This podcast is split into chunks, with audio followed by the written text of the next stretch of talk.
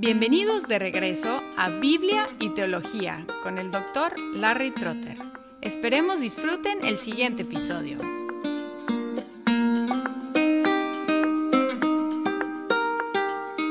En el año 2003 salió una película llamada Bruce Todopoderoso.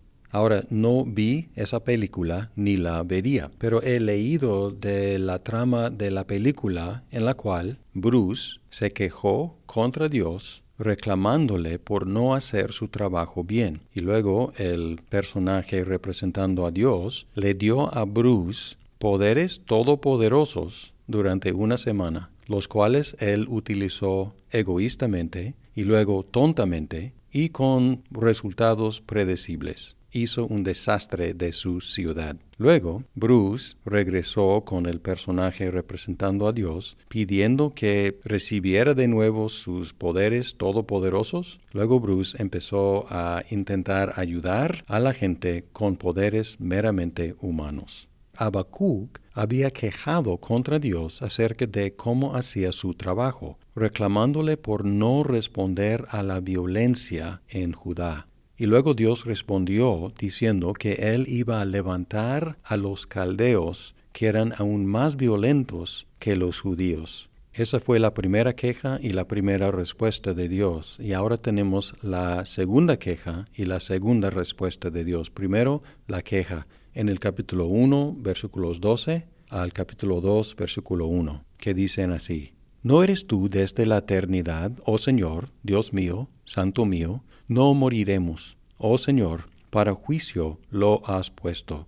Tú, oh roca, lo has establecido para corrección. Muy limpios son tus ojos para mirar el mal, y no puedes contemplar la opresión. ¿Por qué miras con agrado a los que proceden pérfidamente y guardas silencio cuando el impío devora al que es más justo que él? ¿Por qué has hecho a los hombres como los peces del mar, como reptiles que no tienen jefe? A todos los saca con anzuelo, los arrastra con su red, y los junta en su malla. Por eso se alegra y se regocija. Por eso ofrece sacrificio a su red y quema incienso a su malla, pues gracias a ellas su pesca es abundante y suculenta su comida. ¿Vaciará pues su red y seguirá matando sin piedad a las naciones? Estaré en mi puesto de guardia y sobre la fortaleza me pondré, velaré para ver lo que él me dice y que he de responder cuando sea reprendido. En su segunda queja, primero Habacuc repasó su entendimiento de Dios, lo que él creía acerca de Dios en los versículos 12 y 13 él se recordó que Dios es eterno y santo. ¿No eres tú desde la eternidad, oh Señor, Dios mío, santo mío? Y por lo tanto el pueblo no perecería. Él dice, no moriremos.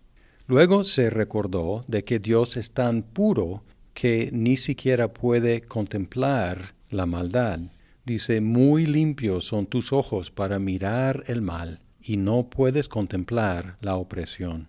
Además, él agregó algo que intuimos en la primera queja, pero lo dice aquí explícitamente, y es que Dios había ordenado a los caldeos para hacer un juicio sobre los judíos. Dice, oh Señor, para juicio lo has puesto. Tú, oh roca, lo has establecido para corrección entendiendo que el propósito de Dios fue utilizar a los caldeos para disciplinar a los judíos.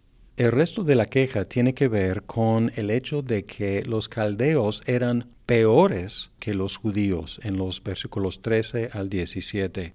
Por lo tanto, le pareció mal a Habacuc que Dios los utilizara para castigar a los que eran más justos que ellos. En el 13, ¿por qué miras con agrado a los que proceden pérfidamente y guardas silencio cuando el impío devora al que es más justo que él? Interesante, en su primera queja, Habacuc describió a su propio pueblo como injusto y ahora está diciendo, pero son más justos que los caldeos.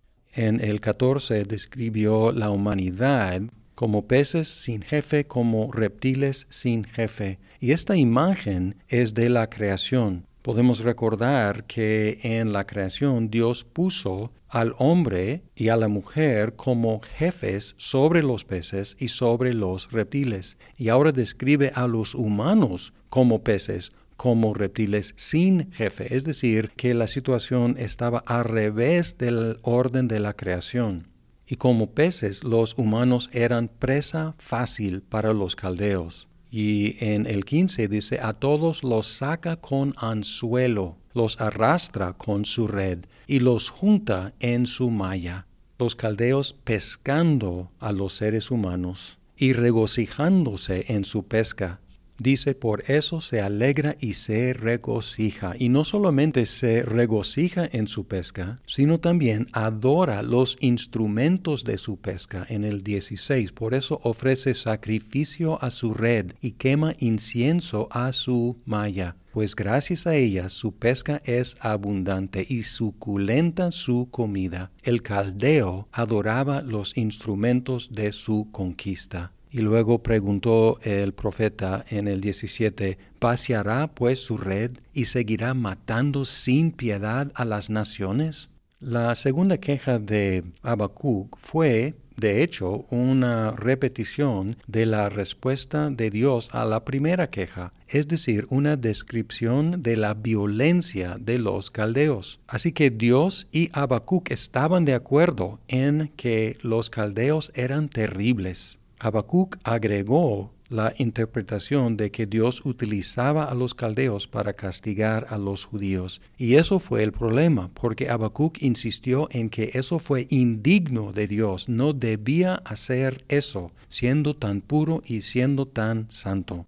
Como Isaías, como Ezequiel, como Oseas, Habacuc fue un sereno, un guardián, sobre la fortaleza, sobre la torre, para guardar para mirar, para velar. En el caso de Isaías, Ezequiel y Oseas, ellos estaban anticipando el juicio venidero. En el caso de Habacuc, él estaba velando, anticipando la respuesta de Dios. Y podemos ver otra vez lo atrevido de Habacuc y también la intimidad de su relación con Dios, porque él se puso ahí como guardián, esperando la respuesta de Dios y para preparar su propia respuesta a Dios. Es decir, Habacuc se quejó, Dios contestó. Habacuc se quejó por segunda vez y esperó la respuesta de Dios para preparar otra respuesta, una tercera respuesta a Dios. En el próximo episodio vamos a escuchar la segunda respuesta de Dios a Habacuc, pero por lo pronto podemos aprender de Habacuc, de su intimidad con Dios, la cercanía de su relación con Dios y también su práctica de repetirse lo que él creía acerca de Dios. Él repasaba su propia teología, repasaba su propia doctrina, su propia creencia, y luego entró en oración con Dios, utilizando lo que él sabía acerca de Dios. Es una práctica muy recomendable. Cuando miramos a nuestro alrededor y estamos confundidos, es bueno regresar a los principios básicos. ¿Qué dice la Biblia acerca de Dios? En el caso de Habacuc, esto no resolvió su problema, al contrario, hizo más difícil su problema de fe, su lucha de fe, porque no encontraba concordancia entre lo que él sabía acerca de Dios y lo que veía en el actuar de Dios. Pero él sabía a dónde ir. Cuando tenemos dudas acerca de Dios, tenemos que ir a Dios y llevar esas dudas y luchas a Dios. En el próximo episodio escucharemos la respuesta de Dios a la lucha de fe de Habacuc.